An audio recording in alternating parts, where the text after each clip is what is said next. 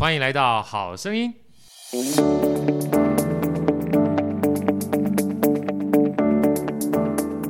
大家好，我是好趣的好哥，欢迎来到好声音。在好哥身边是我们美女主持人 Elsa，Elsa 跟大家问好。大家好，我是 Elsa。今天呢，好哥特别邀请到我非常优秀的学弟啊。他现在目前有个非常棒的 podcast 叫怪兽科技，让我们热烈掌声欢迎郑浩，郑跟大家问好。Hello，大家好，我是怪兽科技公司的王正浩。哎，正浩跟我们大家分享一下，因为好哥呢跟郑浩啊是在 IG 上面认识的。是我一看到之后，我就觉得哇，敬畏天人啊！第一个呢是本身郑浩呢，他在他做这个 IG 里面分享了非常多很棒的资讯之外，后来我知道他做怪兽科技是一个很棒的 podcast。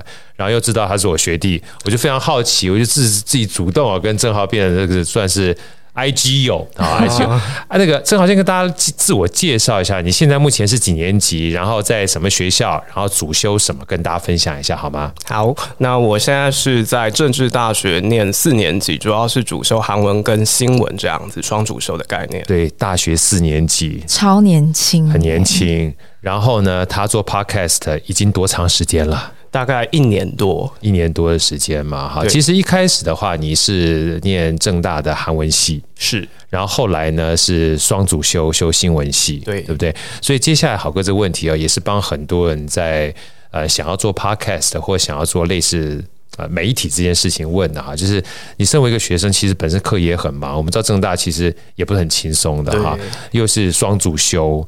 那能不能跟好哥跟我们这些听众分享一下，你当初是什么样的因缘际会？开始想要去做 podcast 的。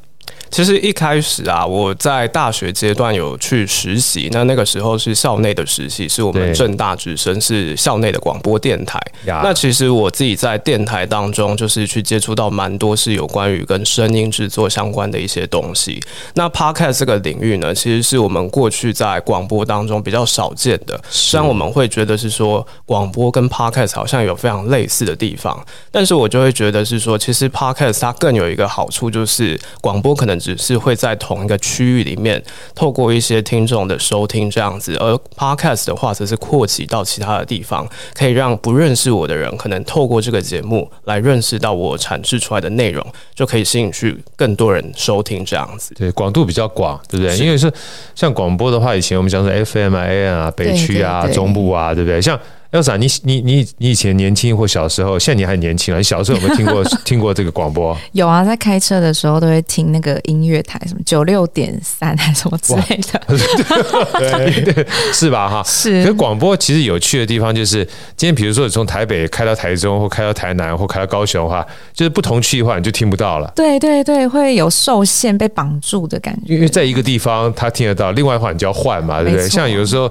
我记得以前听 ICRT，有时候是一百点。一有时候一百点七啊，你要换个地方就不一样，这是第一个。是那第二个，我刚刚在跟郑浩聊天的时候聊到另外一个，我觉得嗯，我们以前年轻的时候绝对想不到有一天就是广播啊，听完之后就没了，嗯啊，反走过不留下痕迹，对不对？但是 Podcast 不一样，对 Podcast 的话就是你今天就算今天没听到，没事儿，回去之后从头再听也行。啊，这这就是完全不一样的东西，对不对？对啊，而且其实我觉得一个很大的点，大概就是广播，其实对于我们来讲，就是我们可能想要珍惜自己的作品，让其他人去看见，或者是我们自己之后，呃，可能可能年纪比较大了之后再去回顾一下，其实 Podcast 是一个更好的方式。对，因为像广播的话，真的是你要再去找就没了，你知道吗？像像。可能 Elsa 都还不知道，好哥其实在高雄已经录广播录一年了。真的假的？高雄、欸、哪一台？好哥都要发给你，因为他就是广播，每一个、嗯、每一个礼拜有十分钟。是，哎，对，高雄一个小，就是好哥非常好的朋友，一个算是一个小的一个 part，专门讲财经的。我已经录了四十三集了，从今年年初开始。对啊，太厉害了。对，然后后来我就说，哎，这广播啊，为什么不能把它变成 podcast 呢？所以跟大家小小预告一下，他那四十三集呢，接下来会把这个声音档全部传给我们好声音，我们都要陆陆续续放好声音，当成不同的这个集数分享。这就是回到刚才这个正好讲的，嗯，就广播听完之后哈，如果你没有一个平台或一个地方让他回头去回溯的话，它就没了，是不是？可是 podcast 呢就有机会，比如声音档先留下来，对不对？放在好声音上的话，你也可以寻找。然后你不限时间空间，就算是台湾听得到，美国听得到，甚至好声音的话，我们在欧洲还有 对匈牙利哦，对 对对，还有还会听得到。所以刚刚正好讲的是有道，那正好哥想问一个我自己想要请教的问题啊。所以像我们现在目前正大新闻，你们事实上也有学类新闻，包含广播嘛，是吧？呃，其实不太包含，就是我们现在的传播学院其实是已经打散，就是其实大家每个人都需要去学剪片啊、拍照，然后各种的技能，就是我们其实已经算是一种比较扩散类型，就是大家都是通才的那种概念啊。所以其实当初在正大的校园广播算是一个实习，等于是你自己去应征的一个工作，对不对？对，就是自己去。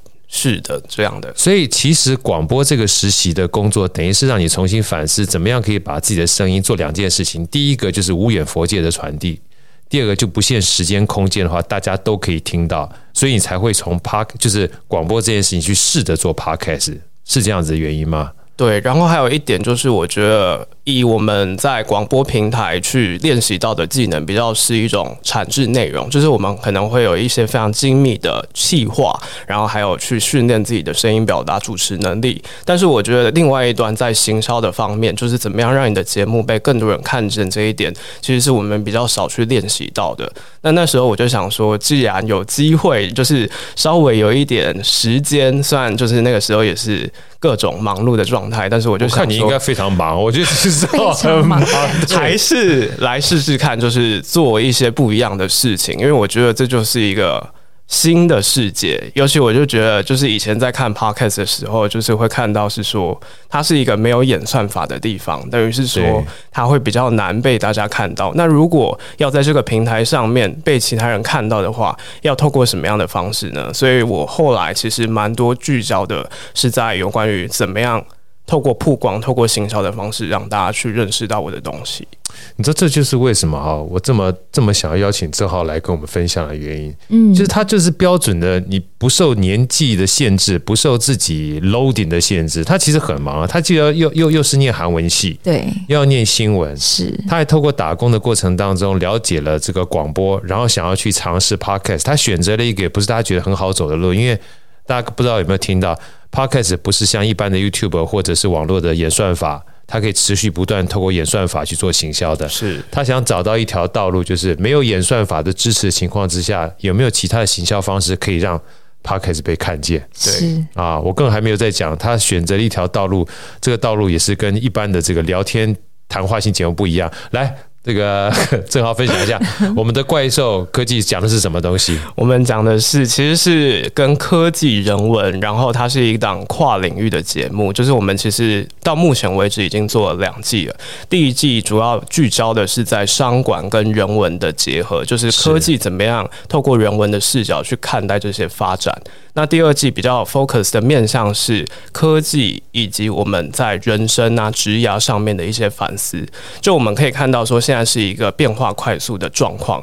那每个人其实去学习这些新的东西，其实或多或少会感到有一些焦虑，就是想说怎么办？我好像很多东西都要学，然后我又学不完。所以那个时候，我其实有接触到一个概念，叫做反脆弱。对，这个东西其实就让我们去思考到说。到底，如果我们要让自己在这个社会生存的好好的，我们到底要透过什么样的方式去透过反脆弱的方式帮助自己？可能是在整个呃，就是思考的脉络当中，可以透过不一样的武器，就是有点是那种不要透过一种方式去思考的方式，对，多元思维也是一种。反正就是，其实它算是一种我自己在人生路上，就是我其实，在阅读的路上，我看到蛮多东西的。我也是希望透过这个方式去结合有一些在我过去看到的东西的一些思考，来进行在我们的第二季的跟人生职涯比较相关的一些东西。对，正好其实讲这一段啊，在我们刚刚还没有开始录制之前，我就觉得。哎呀，最近都不知道为什么，像昨天一个林毅老师，今天正好都是非常年轻，但具有非常成熟的灵魂。是成熟，基本上是比较科技，真的很老的灵魂。就是他竟然已经想得非常深了。对，科技呢，其实会让人生变得很方便。嗯，但是我不知道 Elsa，你有没有这种这种感觉？就是好像可以很方便啊，但是刚刚正好讲了两个关键字，也会造成一个负面的感觉，就是有时候会觉得科技变化太快，我跟不上，会很焦虑。会啊，会啊，像最近不是都在讲说 AI 会取代人工人，是不是？对，然后大家就很担心会不会失业，对，被开除，对，你就说，哎，好像很厉害，对，对，但这个厉害如果会危及我的生存或危及我的就业的话，这个厉害好像不是我想要的厉害，是。这个厉害好像会让我的这个焦虑感变高的时候，对对，对，我要怎么去看待这样的一个与时俱进哈？然后不会让我变得很弱，其实这就是刚刚讲的反脆弱啊！我觉得这本书我也非常强烈推荐大家去看，跟《黑天鹅效应》是同一个作者。这也就再次证明一件事情，就是郑浩他看了非常多的书，书啊是我们学习很重要的一个来源。对，多元思维的话，就当你手中有非常多武器的话，你面对这个不确定的未来，其实你才更有更多的选择权。我们通常教育来自于说我不知道怎么选择，对不对？好，那。呃，好哥继续想往下问了哈，这个就是这一路上面正好这样走过来，在你做这个 podcast 的过程里面，我们刚刚讲强调科技嘛哈，科技的话是一个趋势，但你想要告诉大家的是，科技它是一个好的，它也有可能会不好的。那怎么样在找好的过程当中，透过这个不好的哈，我们认清之后可以反脆弱，不要把不好的放我们身上，就是一件好事儿嘛哈。那你当初在做这件事情的时候，你怎么去决定啊？就决定说，哎，我这么多的主题，怎么不去做这个谈话性节目啊？要做科技啊，哈。然后后来我们讲说，其实就算是分类的话，有各种不同的分类，对啊，有社会啊，有商业啊，有科技啊。一不小心你做到科技，才没没多长时间，你就变成第一名了嘛，哈，在分类里面变成第一名，非常厉害。这个成绩其实蛮傲人的。那好哥想问的不是分类的问题，我想回到你刚才要。跟大家分享做行销，是。我们两个认识，不是 Podcast 认识的，我们两个是 IG 上面认识的，IG 有，对 IG，IG 有，对 IG 有。后来你在做这件事情的过程当中，有没有一些东西可以跟我们分享？就是既没有演算法，但是它还是可以让别人看见，然后看着看着，就算是科技类也没这么容易哈，变成第一名。你的行销在做的过程当中，是怎么去找到一条属于你自己的道路的？OK，这一点呢、我觉得其实坦白来讲，它算是走得蛮艰辛的。就是一开始我也跟大家一样，就是想说开个 Podcast 好了，就先从 Podcast 这个渠道开始。但是可能做着几集，发现它带不进流量的时候，我就想到了另外一点，就是有关于我们是不是要经营一个社群呢？就是可能让我们这些文字的内容。把它转化成文字或者是影像的方式，让我们可以更好的去认识到说，哦，原来有这个节目。那如果对于这个主题可能有兴趣的人，就会去换一个渠道到那个节目上面。但是基本上转换率这件事情也是一个非常难的事情，尤其呃在社群平台上面，其实大家都是希望停在自己的平台上面嘛，所以这个成效本身来讲就不会到太好。那这个时候该做什么样的事情呢？我又回归到了整个源头，就是有关于 Podcast。就是其实不瞒大家，知不知道一件事情，就是其实 Apple 本身是你 Podcaster 是可以跟他做行销的，就是你可以去提案给 Apple，看他愿不愿意去接受你的采纳。那如果你的提案成功的话，其实他就会帮你做一些行销，又或者是像 KKBox 或者是 SoundOn 啊。然后还有 First Story 这些平台，其实他们也有积极的在帮 Podcast 做一些行销的工作。我觉得其实也是透过了平台的力量再去杠杆。那当然，我后来其实还有在做一件事情，叫做，因为我既然都已经做了这么多的功课，看了这么多的书，我就想了一件事情，就是其实这些东西。我都已经把它做成是文字的形式，那我何不就把它放在一个可能像是 blog 的平台？那时候我选的是方格子，方格子，因为它的 SEO 的体质蛮好的，所以那个时候呢，我也就是也有跟方格子做一些提案，然后也是有成为他们的 Premium 作者。那那个时候就是也是透过了文章的形式去帮助大家，可以更从这些不同的领域再去认识到我的 Podcast，最后再回归到我这个平台上面。哇哇，太厉害了！有没有发觉？所以说，千万不要小看年轻人，因为应该回过头来是我们要小看自己。年轻人实在是太有想法了，是，对不对？像刚刚听他这样讲完毕之后，你就知道本身的这个演算法啊，当然有它的限制存在。但是如果说你想要把这件事情做好的话，你会找到你自己想要的出路。对，就会去找路走，对不对？找路走，然后最重要的关键是就去试。对。没有什么基本上试不出来的，就像我自己都还不知道 Apple 还可以帮忙做行销，对对对，还可以提案，是吧？再跟我们分享一下这个小小的 paper 好，因为其实今天我们真的是挖宝来的。嗯、像假设要去跟 Apple 或者 SoundOn 或跟 First Story 要求要行销的话，是什么样的模式？也借这个机会提供给我们所有听众，他想要做 Podcast 的这个造福一下大家。对于这部分的话，可能理解度没有这么高，需要有什么条件？对条件或怎么样的方式去连接吗？条件的话，其实就是你有没有办法好好的去呈现你节目的东西。我自己其实一开始试的就是是 Apple 的一个 Request Promote，就是大家可以去搜关键字一下，就是有关于他们自己在有一个就是 Request Promote 这样子的内容。那其实它的界面是英文，但是其实是可以用中文输入的。那基本上它就是会有一些条件，就是可能会希望你去介绍说你这个节目的亮点在哪里。就是我们很常讲说，到底现在有这么多的节目，那你的这个节目为什么是可以被他们推广的呢？那这个是我觉得比较比较困难一点的地方，Apple 的部分。那其他平台的话，其实他们是有做一些活动的，就有时候会办一些策展。那这个策展呢，其实如果你的题目刚好你做的。是跟他们要求的部分是一样的话，他就会帮你放在一个特殊的地方，就是你们可以透过可能是合作的形式，他就会去帮你展出。那我觉得其他的平台相对来讲是更容易的，就是大家可以去留意一下他们自己平台上面平常在办什么样的活动。那如果刚好大家就是做到同样的类型的东西，就可以去试试看投稿这样子。哇，这太棒！那这些东西正好它是付费的吗？还是不需要付费的？都是免费的，所以才会。我觉得 Podcast 的这个管道其实蛮难经营的点，就是它不像是我们可能如果要冲自己的粉丝数，就是我们在社团上面会做一些行销，就可能会透过广告的形式。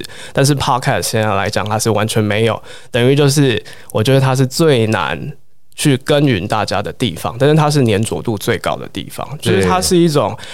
你没有办法透过外部的力量带到这个平台，它是本身来讲，它自己平台上面就是必须要非常的厉害，你才会持续的在杠杆上去。所以说，你看，基本上关关难过关关过，只要想做好，我们今天透过正好又学到好几好几个基本上很重要的这个 paper 了。以后的话，我们这个团队也要试着看看有没有办法在不同的这个平台上面去做曝光。而且还有另外一件事情，我觉得这个都也是我们好声音可以学习的，就类似于方格子，跟大家介绍一下方格子好不好？OK，你们怎么样的方式跟方格子去做连接？然后怎么样的方式，你去把你这样的一个所谓声音的呈现变成文字之后，然后再透过文字的粘着度再回来到声音这个平台上面去。方格子的选择，基本上我是觉得，如果大家是 Podcaster 的话，其实我们如果大概 Podcast 会分成几个类型，可能有些是做访谈类型的，有些是做。呃，可能是比较是单方向去陈述资讯的那种类型。那我觉得其实这两种都是现在都可以透过文字转换的形式。文字的好处在于是它是因为它可以被 Google 搜寻到，所以它的能见度也会比较高。那我现在觉得最好的方式就是因为我们现在有 AI 嘛。那 AI 的好处就在于是它现在其实你的音档上传上去，它就可以去帮你转换成字幕。那这个字幕生成之后有非常多的东西嘛？那要怎么做呢？接下来就是换到我们的 ChatGPT 当中，就是 ChatGPT。其实现在如果大家是有稍微付费的使用的话，其实它现在可以做到蛮多的事情。你就可以把你的逐字稿丢上去之后，去请教一下 ChatGPT，说到底有哪些关键点是你可以去截取出来的，它就会帮你去整理一些摘要。或者你想要自己整理，当然也没有关系。但是我因为我是要去处理多渠道的，所以我就会没有办法，就是可能很认真的在写一篇文章。那我就会透过 ChatGPT 的方式再去看，说我有什么样子可以去进一步优化的地方，然后再把它变成文字的形式。那刚刚讲到的就是有关于文字怎么样子去跟方格子这个平台连接的点，我觉得其实就是来自于是说我们。是要持续的写下去，就是它的一个难点。我觉得像是做所有自媒体一开始的难点都在于是有没有办法坚持下去，然后运用自己业余的时间去经营这一块。它是一个非常漫长的过程，而且我觉得它其实在这当中让我练到一个能力，就是它让我比较不去在意所谓的数字啊、流量这件事情。没错，持续。对，因为我以前就是可能呃，如果朋友。我发了什么样的文，如果朋友没有给我什么样的反馈，其实我算是会 非常受伤的那种类型。我都发了少啊，对啊，不按赞，不像话，不是好朋友。留言什么意思？对，立马基本上隔开，隔开，隔开，对，取消追踪，对啊。但是后来我经营了，就是怪兽科技公司，就是其实它算是一个商业 IP，它其实就会离我们可能一般，可能就是如果是打造自己的一个形象。商业来讲，它因为是一个品牌，它会跟大家的距离会稍微比较远一点，所以那个时候，其实我觉得让我调试的一个心态，大概就是我不会特别的去在意说到底今天这个数字的表现是怎么样子。我觉得这在心态上面有帮助我很大的成长，也是透过了不管是写文章啊，做 podcast 这样的形式，哇。获益良多，真的真的是吧？嗯、我我我的半天都还没有付费 Chat GPT，决定去付费 Chat GPT 了。而且我觉得这件事情很棒，就是工具它本身呢，去帮助我们降低我们的这个时间的花费，增加效率的话，其实 OK 的。因为我们在整个今天聊天过程当中，比如说我现在跟正好聊，对不对？嗯，聊将近三十分钟、四十分钟之后，它变成逐字稿之后，Summary 变成三百字、五百字。我就可以把这三百字、五百字，透过很简单的方式呢，不管是放在 FB 上面、IG 上面，甚至是方格子上面，让大家去看到说，假设你没有时间去听这个 Podcast 的话，你也可以先用很快速的浏览的方式，知道我们主要的关键内容是什么。对对，对，而且还可以分成几篇去发重点文。对，对啊，那这样的话，一方面文字很少，重点不多。大家也容易记得住，是。然后借这个机会呢，他一旦记住之后，他有一天想要再去听的时候，再回过来听我们的 podcast，他又有连结。对，所以这个是相得益彰，没有任何人是受损的，大家都得益，是对不对？方格子也得益，然后 ChatGPT 也得益，然后 IG 跟 FB 帮好声音都得益。哇，那举一就举一反反七八哎，对不对？挺好的。所以哇，这个东西大家听完之后，我相信对很多人在做 podcast 的过程当中，因为时间基本上是最最宝贵的资源，如果可以节省下来的话，在持续性上面哈，就觉得比较嗯压力不是这么大，觉得舒服很多，对，对不对哈？那好哥，再接下来再请教我们这个哇，今天正好真的来了，被我挖宝了哈。其实很多人有另外一个在做 podcast 上面的迷思，因为我们刚刚在聊也是聊到，因为包含好声音的话，其实我们一开始也很担心花了这么多的。资金在机器设备上面啊，嗯，会不会让人觉得说，哎呀，我还不确定我能不能做得下去，就要花那么多钱？如果到时候真的做不下去的话，这些机器设备不是浪费吗？对，正好能不能给我们一些，就是想要做这件事情，在一开始的时候，他不想花这么多钱啊，甚至用一套手机啊，或是电脑就可以做的一些建议，你就是从这样开始，对不对？对，其实一开始。但是这个是我后来就是单飞在电台之后的另外一个故事。但是其实一开始在电台的时候，我们是因为我们也是有专业的麦克风，所以一开始就是也是通过麦克风这种形式。但是直到后来，其实，在我们前年二零二二年的十二月开始有非常多 AI 问世了。然后那个时候，其实不知道大家知不知道 Adobe 这间公司？知道。其实它就是有在做有关于在。影像处理、声音方面非常厉害的专家。那那个时候，他们的 AI 其实也有推出了 Adobe 的 Podcast，现在是 Beta 版。那它其实就是提供了一个功能，就是你只要在三十分钟内的音档，你把它丢上去之后，它就会透过它的 AI，它就会去算一下怎么样帮你还原成录音室的版本。那我觉得在初期的阶段，因为我们尝试的是低风险的，算是一种微型创业。那在这种过程当中，我觉得就是。大家可以先去试试看自己适不适合这种 tempo，因为我们就是在累积的过程当中，很重要的点就是自己也要喜欢做这件事情。所以我觉得就是在初期的时候，大家可以先去考虑，就是可以先把它丢到 AI 上面，就可以直接的透过非常简单，然后而且重点是它现在是免费的，beta 版是免费的，对。它现在就可以直接的让你在三十分钟内的音档，你就直接丢上去，就帮你处理好了，你就可以直接上传了。那如果付有付费的版本吗？没有，有付费的版本。那付费的话就超过半小时。对，然后还有一次可以上传很多个音档，这样。哦，一次处理很多件，这样。对。哇，真的啊，很实用。哎。我今天挖到宝了，真的，真的。对啊，所以说，其实如果个人想要去做的话，就算你没有麦克风。你还是有机会透过后置的方式去帮你还原成类似这个录音室的这个条件，这第一个。那第二个呢？如果说在过程当中你发文字档的话，也有 AI 的软体。来介绍一下 AI 软体，你是用什么软体？哪一部分的 AI？就是假设要把这个影音声音啊变成文字啊，文字的 ChatGPT 我不知道，如果直接 download 下来，我会是用什么样的方式把影音声音变成文字的？声音变成文字，我雅婷吗？雅婷也是一种，但是它就是要直接把你录下去。我自己用的是，我想一下，它叫什么名字哦？嗯、就是我自己其实现在比较多用的是一个。它是一个开源软体，但是我有点忘记它的名字。没事没事没事，我们到时候事事后你再传给我们，再把它放在我们的下面好了。Okay, 好，那另外一个我想要跟大家介绍的，就是有关于如果大家现在是一个短影音的时代，就是大家其实花蛮多时间在经营有关于短影音这一块。那我觉得蛮多人会使用的是剪映 CapCut 这个软体。是，是对。那这个软体，我觉得就是如果大家不厌烦，就是。大家的性能够好，电脑的性能 OK 的话，其实也是可以直接按它的右键，就是有所谓的 AI 直接帮你去识别字幕啊、歌词这种功能，也是可以做到我刚刚讲的逐字稿的功能啊。我现在就是用这个，对，它也有电脑版，对，很好用，非常超级好用。呃呃呃，Elsa 就交给你了。我们这些影音哈，到时候 summary 的话，剪映你不要全部下载变成一百字、两百字的这个 summary 就丢丢上去，这个字幕就直接出来了。就是然后就是说我们这一集的主要的精华是什么？好，然后 summary 一下就就就丢出去，不管是好声音好，你自己的这个 FB 也好，FB 啊，对，就丢给人家看一下，方便呢。对啊，对啊，哇，那实在是太方便了。好，我们今天光这几个工具哈。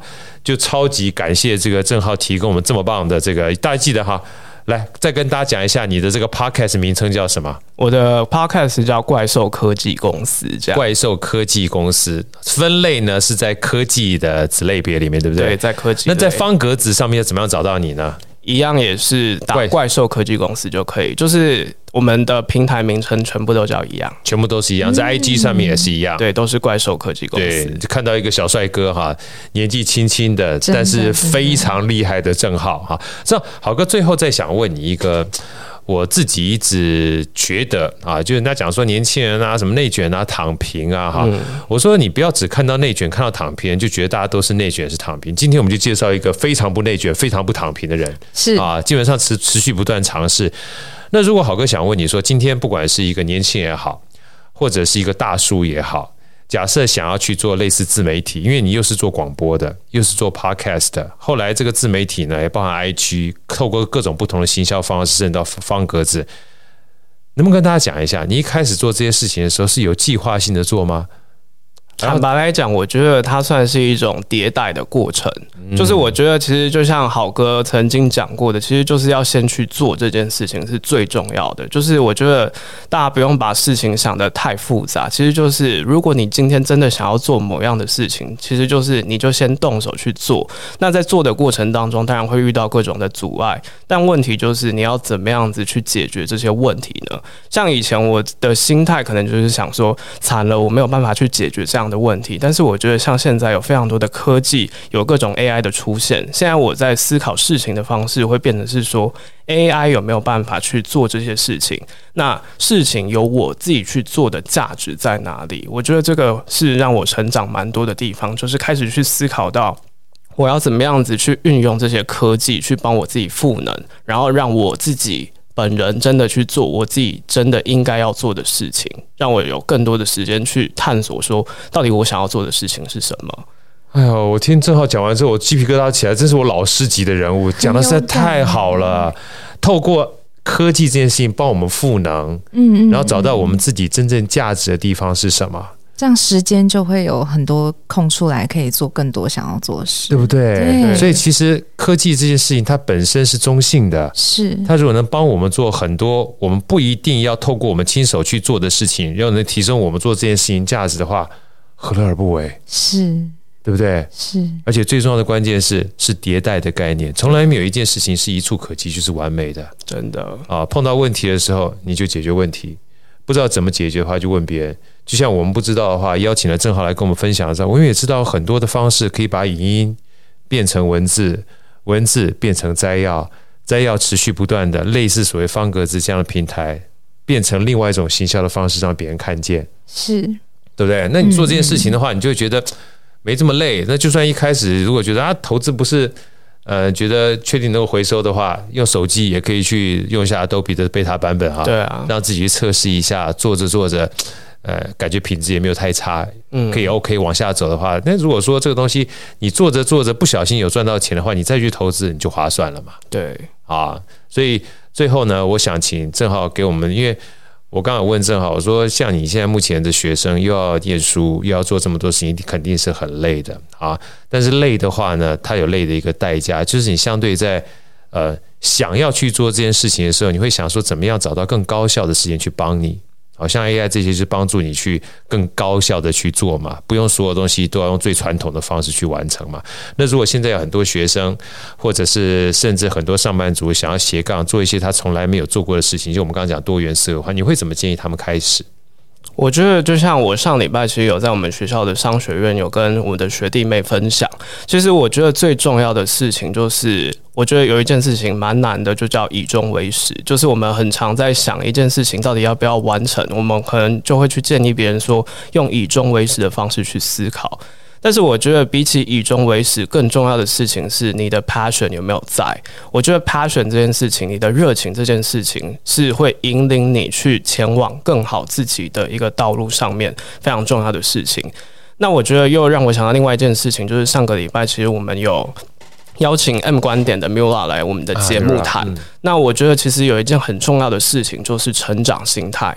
我觉得就是当我们在面对各种困难的过程当中，可能会想说有什么样的问题，但是就像好哥讲过的，呃，问问题都是问题，对啊，但是做就是答案，想，都是问题，做都是答案，对对对，对不对？就是想半天没用，真的，大家就是先动起来再说。就是如果真的这件事情是你想要做的时候，你就真的就先做起来再说。对，我最后问一个。有点不太礼貌的问题，但是男生没关系。来，那个正好跟大家分享，你今年几岁？二十一，二十一。天哪，天哪，二十一。我为我为什么要讲这件事情？二十一，但他当他做这件事情的时候，应该是二十岁，十九二十了吧？对不对？二十岁是，而且我觉得那个时候其实压力非常的大。就是其实我在看，不管是我们的社群、我们的 IG。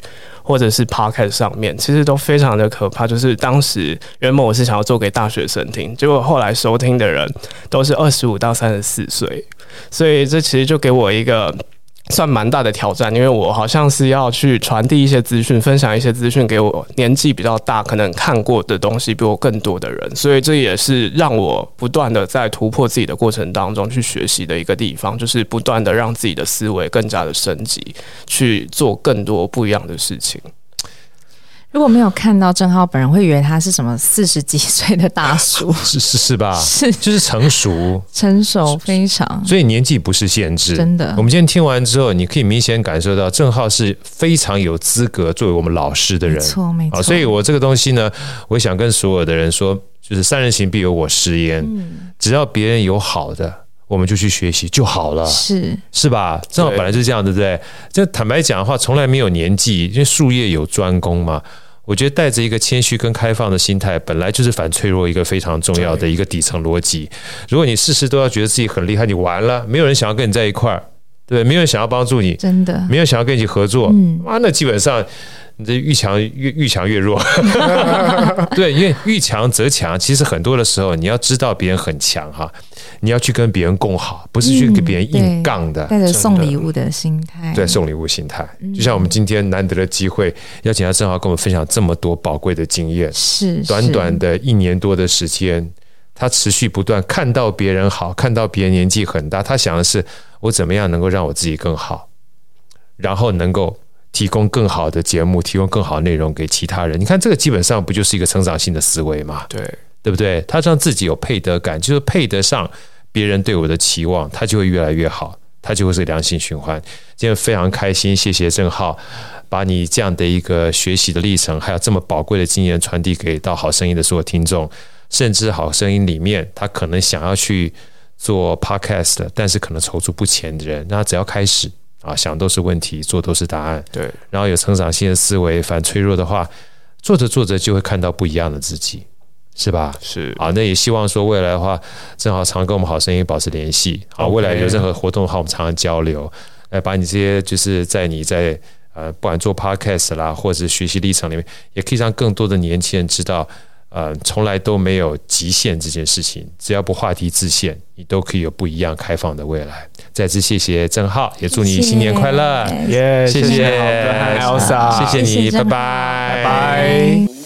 好声音，我们下一集再见。